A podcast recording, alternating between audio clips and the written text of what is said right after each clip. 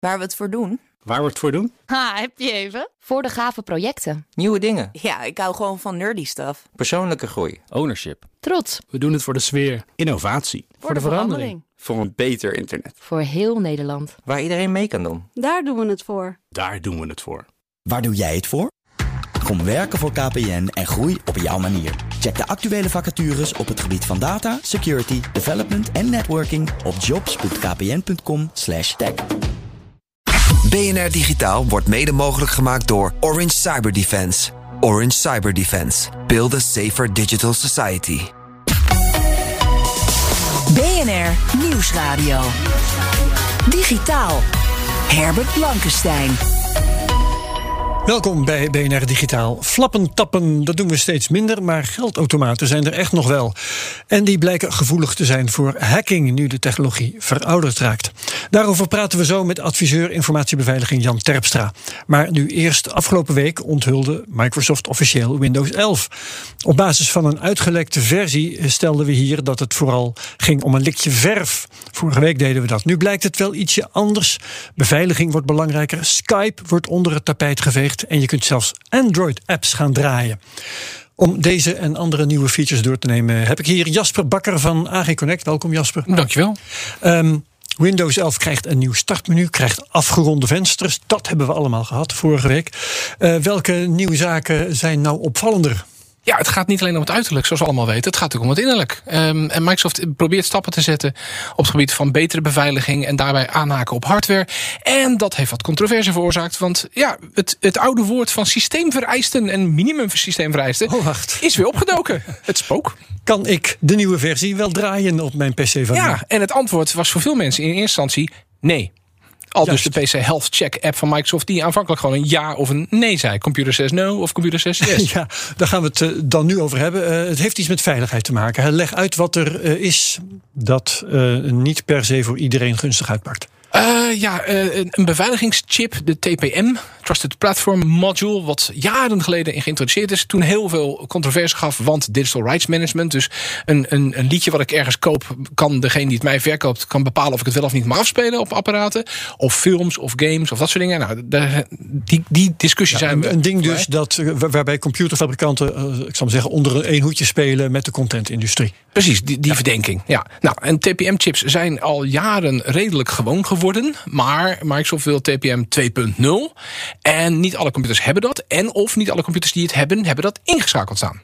Ja, en op wat voor manier hangt Windows 11 daarvan af? Nou, TPM, je kunt het een beetje vergelijken als, als uh, de, de kluis waarin jij de sleutels bewaart. Voor een andere kluis en voor je voordeur en je achterdeur, et cetera. Die, die TPM-chip is dus een, een aanhaakpunt en een bewaarpunt. En ook een, een manier waarop Windows zichzelf kan controleren bij het starten. He, is mijn bootsector gecorrumpeerd? Is er iets wat zich voor mij meestart, zodat ik het niet kan zien? Dat valt allemaal te controleren met dingen die die TPM-chip Op zichzelf nuttig. Ja, precies. Op zich heel nuttig. Ja. Zeker in huidige tijden met ransomware, staatshackers, et cetera. Ja, um, maar goed, dat bepaalt dus of je wel of niet Windows 11 kan draaien. En uh, dat is lastig. Ja. Wat, wat uh, moet je als eenvoudige gebruiker doen om dat te weten te komen en om daar dan mee om te gaan? Uh, nou, een, een, simpele versie kan zijn: uh, druk op de startknop en tik in tpm.msc, enter. En dan krijg je een minuutje te zien, uh, een venstertje, wat dan zegt: u heeft een TPM-chip of niet en welke versie heeft u. Heb je hem niet, dan kan het zijn dat je hem wel hebt, maar dat het dus in de BIOS uitgeschakeld staat. BIOS, BIOS, BIOS. Ja, en nu gaan we de, de tech in. Wil je dat? Moet je dat willen? Ja, als je, als je een computer hebt en je wilt hem upgraden, je bent heel benieuwd, heel nieuwsgierig, dan misschien wel. Maar voor veel mensen kan het ook gewoon zijn van, nou, ik blijf gebruiken wat ik heb, want hij doet het met Windows 10. En op een gegeven moment koop je een nieuwe en daar staat dan 11 al op.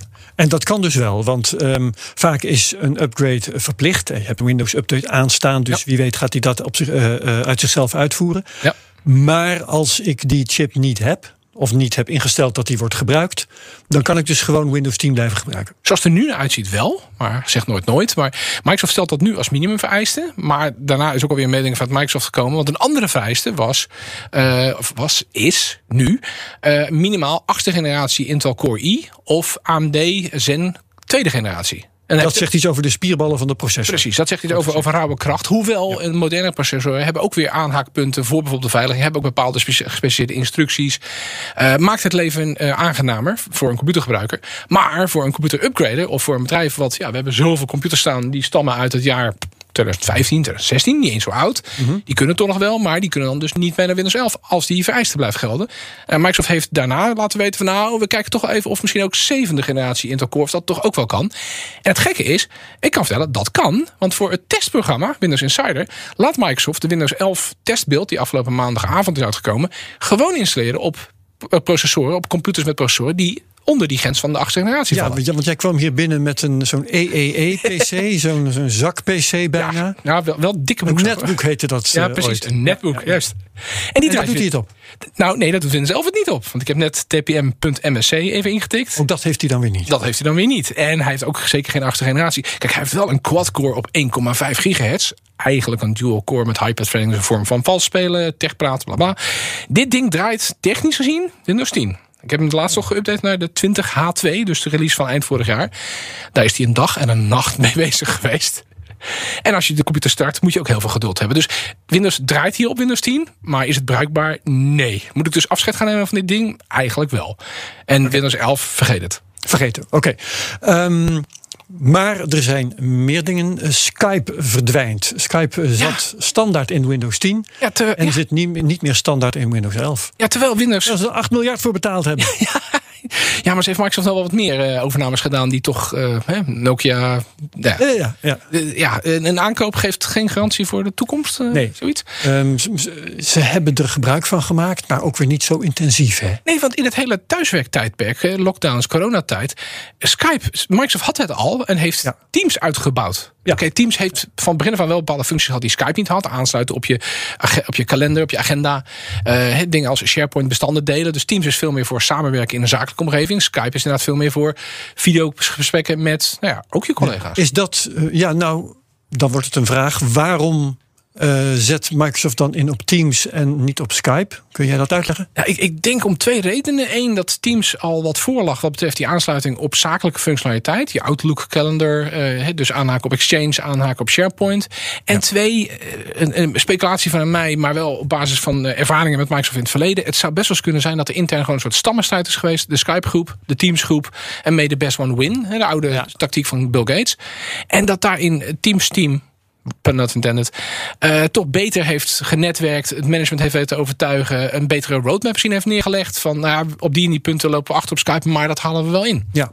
Skype zou ooit de brug zijn tussen de internetwereld en de wereld van de telefonie. Ja. Is dat misschien een erfenis die Skype nu de das om doet? Misschien wel, ja, want Skype is altijd wel aansluiting geweest op die oude telefoniesystemen, PBX, waar tegenwoordig toch Je kon veel- abonnementen nemen en zo. Hè? En dan via Skype ook mensen bellen. ja, via het Skype-netwerk naar buiten bellen, naar het echte een telefonienetwerk. Amerikaans nummer nemen, wat niet allemaal. Precies. Eh, en dat doet er tegenwoordig ook steeds minder toe. Want ja, heel veel telefonie is al gecomputeriseerd. Is VoIP. Of je het nou weet of niet. Of je het nou bewust doet of niet. Ja. Eh, plus, ja, eh, Skype. Het, ik, ik vond het wel opvallend. Eh, twee updates voor- van die grote updates voor Windows 10 geleden. hadden we ineens een knopje rechtsonder. En dat was voor Skype. Heb je dat gezien? Van start Weet nu ik niet eens meer. Nee, ik heb nooit zo Toen dacht ik nog van, ah, Microsoft gaat toch Skype nu weer wat naar voren brengen. Maar in Windows 11 gaat Teams naar voren gebracht worden. Wat denk je dat ze nu gaan doen met Skype? Ja, Verkopen? ehm, ja ik weet niet wie zit daarop te wachten. Eh, weet ik niet. Zoom heeft De gebruikers van Skype? Nu, Ja, dat zijn wel. toch nog wel een paar eh miljard. precies. Je Dat kunt ook een- verschrikkelijk veel. Precies, je kunt ook een koop doen, niet zozeer voor de software en technologie, maar voor de gebruikers. Dat is waar, dat is waar. Maar kijk, Zoom die, die heeft zijn eigen platform, zijn eigen gebruikers.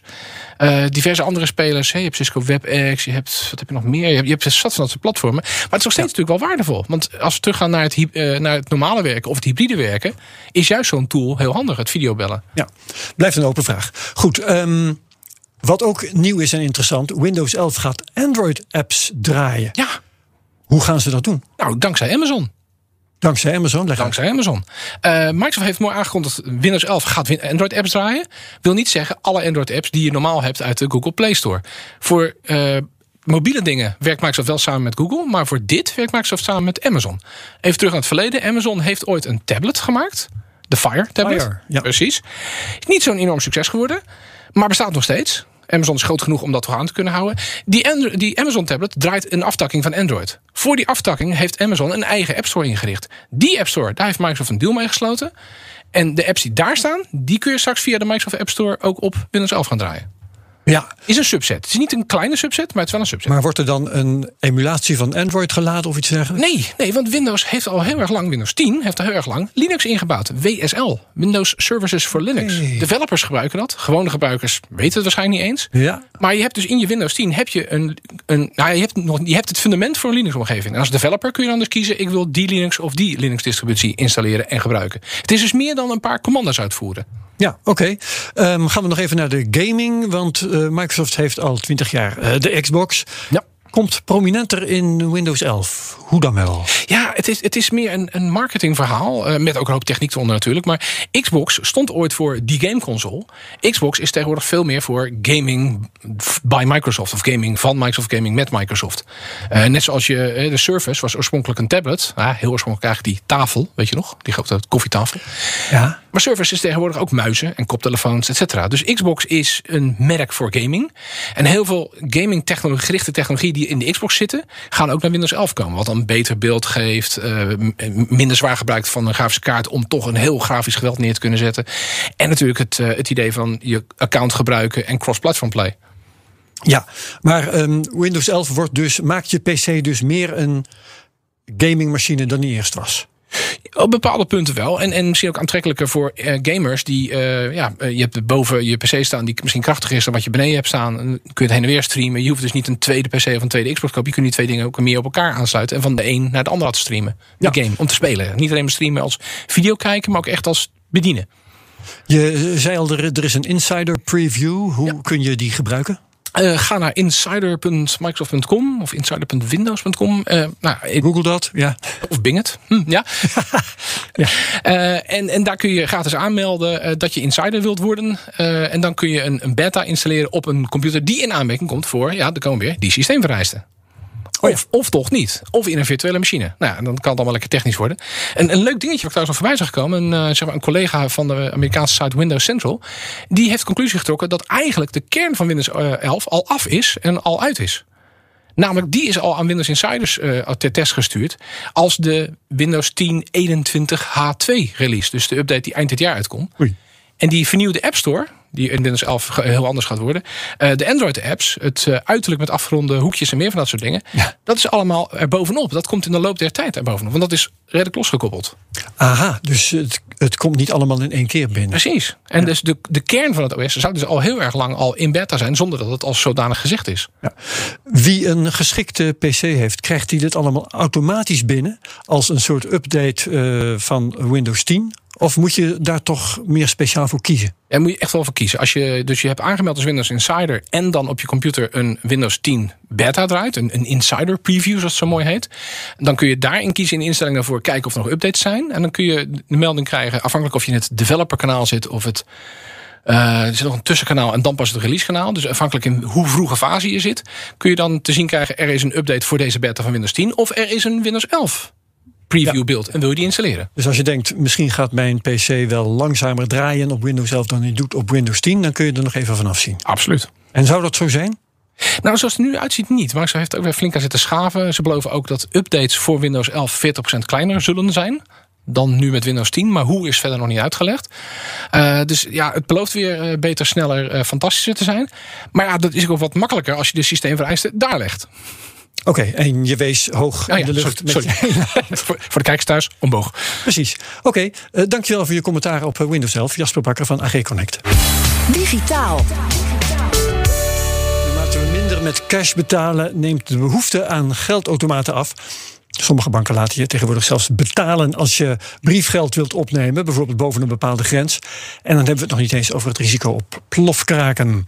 Een nieuw onderzoek van securitybedrijf IO Active legt een nieuw risico bloot. Hacken door middel van misbruik van Near Field Communication, oftewel NFC. Moeten we daar bang voor zijn? Dat vragen we aan adviseur informatiebeveiliging Jan Terpstra. En dat doen we door noodzaak telefonisch. Jan, wat is hier aan de hand? Wat er aan de hand is, is dat uh, meneer Josef Rodriguez, een van de onderzoekers van dat bedrijf wat je zojuist noemde, uh, een NFC-module in een Android-telefoon zodanig heeft weten te manipuleren dat hij data probeert uit te wisselen met een NFC-reader die buiten de normale specificaties is. En misschien dat ik even kort voor de luisteraar moet uitleggen hoe dat NFC nou werkt. Ja, graag. Uh, ja, uh, als je een NFC-kaart, en dat kan een bankkaart zijn, maar ook je, bijvoorbeeld je pasje voor de sportschool. Als je dat bij die laser houdt, dat, die laser heeft een soort elektromagnetisch veld om zich heen. Dat triggert de chip in die NFC-kaart. En die spuugt vervolgens zijn gegevens uit. Hè. Die laat weten, ik ben een, ik ben een NFC-kaart van dit type. Er hangt een hele identificatie aan en er hangt ook nog een heleboel data achteraan. Als je nou die data manipuleert buiten de specificaties van NFC, dan bestaat de kans dat je die NFC-laser uh, iets anders laat doen waardoor die, uh, dan waarvoor die gebruikt is. Ja, maar dan moet je Als dus.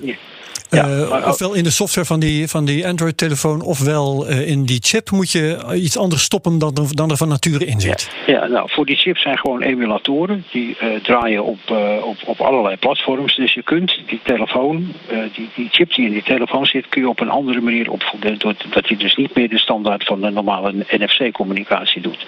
En als die NFC-laser bijvoorbeeld in een pinapparaat zit, of voor mijn part in de koffieautomaat op je werk, of in een gelduitgiftemachine, dan bestaat de kans, en uh, die, kans is er met redelijke zekerheid, dit is nog maar een proof of concept. Het is meneer Rodriguez nog niet gelukt om de jackpot uit zo'n uh, geldautomaat te halen. Maar dan bestaat de kans dat je die machine dingen laat doen die, die, waar die niet voor bedoeld is. Nou, een voorbeeld is bijvoorbeeld dat je zo'n machine op slot zet. Hè. Dan is die ATM of die, die pinautomaat, dat is een, gewoon een baksteen geworden, want je kunt er niets meer mee. Een mogelijkheid die hij ook heeft beschreven, en dat vind ik iets waar de criminelen toch wel in geïnteresseerd kunnen zijn.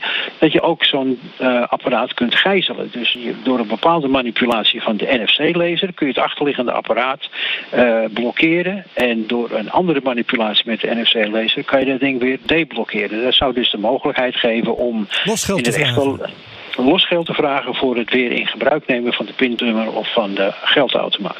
Nou, voor de geldautomaat lijkt me dat niet een echte reële oplossing, want die wordt op afstand gewoon opnieuw opgestart, opnieuw geladen met software. En dan is het probleem verholpen. Maar voor pinterminals kan ik me wel voorstellen dat dat uh, lastig is, want die kun je niet zomaar uh, straffeloos op afstand uh, uh, uh, updaten. Nou, Oké, dan zeg je, moet ik eventjes dit verhelderen. Met pinterminals bedoel je dus de apparaten die worden gebruikt voor pinbetaling? Ja, kastje wat, ja, pinbetaling, het kastje wat bij de benzinepomp staat. Ja. En een ATM, dus een gelduitgifteautomaat, dat is dat ding wat wij in de populaire uh, benaming geven, de flappertapper. Ja, oké. Um, dus dat klinkt allemaal best wel vervelend. Ja. Hoewel je dus zegt, uh, het uh, leegtrekken van een, een flappertap, dat is nog even niet aangetoond. Mm. Wat is nu het gevaar precies? Is NFC achterhaald of kan er ergens beveiligingssoftware worden, worden geïnstalleerd? Wat doen we nu? Nou dingen. Vaak is die NFC-functionaliteit uh, uh, sterk geïntegreerd met het achterliggende apparaat. Dus als het met het NFC misgaat, dan zou je de functie van het achterliggende apparaat kunnen manipuleren. Daar heeft hij een proof of concept van gemaakt dat dat inderdaad werkt. Wat hij oppert als mogelijkheid is dat hij de achterliggende geldautomaat zodanig weet te manipuleren dat dat ding zeg maar de jackpot uitspuugt. En dat lijkt me heel reëel. Zeker niet in West-Europa, want in West-Europa wordt die NFC-chip in die pas alleen maar gebruikt om de geldautomaat te waarschuwen. Er komt een NFC-bankkaart aan en dan doet je dat klepje open waar je uh, waar je je chipknip in kan, je, je bankpas in kan, uh, kan stoppen. Ja, want, want um, geld opnemen doe je niet contactloos. Je steekt dat ding in een gleuf en dan ga je dan alsnog je pincode in to toetsen. Ja, dat, ja, ja, en hij leest ook niet het NFC-gedeelte uit van de kaart. Hij leest gewoon die chip die erin zit, die we al enige tijd kennen in heel veel van die smartcards. de communicatie geschiet met die chip. En die NFC, nogmaals, is alleen maar om de geldautomaat te waarschuwen. Doe het klepje open, want er komt een bankkaart in. Zou je dat proberen met de kaart die je gebruikt voor de sportschool, gaat het klepje niet open. Nee. Ja, um, die onderzoeker, uh, volgens hij het Josep Rodriguez, die naam heb je genoemd, die wil volgens ja. Wired de details van zijn hele verhaal delen, zodat betere beveiliging mogelijk wordt. Um, is dat inderdaad nodig in dit geval? Um, ja, ik vind wel dat je ook hier weer de manier, uh, de werkwijze van responsible disclosure zou moeten volgen. Dat betekent dat je op een nette manier de fabrikant uh, waarschuwt over het betreffende uh, probleem. En dat je ook voldoende details geeft aan de fabrikant dat ze in staat zijn om binnen redelijke termijn ja. dat op te lossen. doet hij dat niet, dan ga je wat meer wat druk uitoefenen en na een bepaalde periode publiceer je de gegevens over die kwetsbaarheid gewoon in zijn algemeenheid, zodat andere onderzoekers onderzoekers zich daar ook mee bezig kunnen houden. Het gevaar is dan wel dat die data door kwaadwillenden wordt gebruikt. Ja, maar de, de makers van dit soort automaten die moeten dus uh, in overleg treden met die Rodriguez. Dat is ja, wat zij horen. Dat heeft hij al gedaan. Ja, dat heeft hij inmiddels al gedaan. En uh, de, de, betreffende fabrikant van geldautomaat, waar het hier dan zeg maar dat proof of concept van gemaakt is, heeft meneer Rodriguez gevraagd om voorlopig nog niet die technische gegevens van de mogelijke kwetsbaarheid te publiceren, zodat zij in ruime mate de tijd krijgen om het probleem zelf op te lossen. Ja, duidelijk. Jij wou wat zeggen, Jasper? Ja, want ik proef hier een beetje een uh, OV-chipkaart gebeuren. Je krijgt hier hè, redelijke tijd, ben ik helemaal met je eens, Jan. Maar je krijgt hier het probleem van de fabrikant van de automaat, de klant, hè, de bank of de winkel of de, de creditcardmaatschappij en dan de uiteindelijke klanten daarvan, de benzinepompen, de winkels, et cetera. Dit gaat een tijd duren hoor, voordat die apparaten ja. gefixt of vervangen zijn of geüpdate zijn. Ja, nou, nou zal het zo zijn dat bij een goed ingericht apparaat de functionaliteit van de NFC-lezer compleet losgekoppeld staat van het achterliggende apparaat. Want ja. dat ding doet alleen maar, ik lees uh, dat ding uit en er komt een ja of nee of een serienummer of iets anders uit. Ja. Als je een verregaande integratie hebt, dat bijvoorbeeld die, uh, die, die uh, al die functies op één chip zitten en sterk met elkaar verbonden zijn, mm -hmm. dan bestaat inderdaad de kans dat je van deze methode misbruik zou kunnen maken. nou is er al geopperd, moeten we dan het NFC niet gaan upgraden? Maar je moet je voorstellen, NFC zit tegenwoordig zelfs in het papieren theaterkaartje wat je krijgt in je boardingpass. Ja. In werkelijk alles, in, in, de hele kledingvoorraad die in, in kledingdistributeurs uh, uh, in het magazijn hangt. Dus het wordt heel erg lastig om die technologie, die eigenlijk, ja, ja het is een proven technology, het is een commodity, want iedereen gebruikt het, om ervoor te zorgen dat het uiteindelijk vervangen wordt door een iets sterkere manier van communicatie binnen NFC. En dat gaat, denk ik, zeker 15 tot 20 jaar duren. En dan moet je ook nog de compatibiliteit van het oude systeem mee uh, sjouwen. Want er blijven allerlei apparaten en theaterkaartjes en andere ja. voorraadbeheersystemen die niet meteen geüpgrade worden. Dus er komt een situatie waarbij straks het oude NFC nog gewoon gebruikt wordt en langzaam wordt vervangen door NFC. En nogmaals, dat gaat ja 15 jaar duren op zijn minst. Oké, okay. prima. Um, voor, voorlopig dus eerst overleg nodig tussen de hacker Josep Rodriguez en de maker van de geldautomaten. Bedankt, adviseur informatiebeveiliging Jan Terpstra. Ook bedankt Jasper Bakker. Um, je kunt BNR uh, digitaal terugluisteren via bnr.nl, onze app, of waar je ook maar luistert naar je podcasts. En daar vind je ook mijn andere podcasts, de Cryptocast, de Technoloog en Space Cowboys. Wat betreft BNR Digitaal, graag tot volgende week. Dag. BNR Digitaal wordt mede mogelijk gemaakt door Orange Cyber Defense. Orange Cyber Defense. Build a safer digital society. Ook Harm Edens vind je in de BNR-app. Je kunt BNR Duurzaam niet alleen live luisteren in de app, maar ook terugluisteren als podcast, zoals al onze podcasts. En naast dat de BNR-app Breaking News meldt, houden we je ook op de hoogte van het laatste zakelijke nieuws. Download nu de gratis BNR-app en blijf scherp.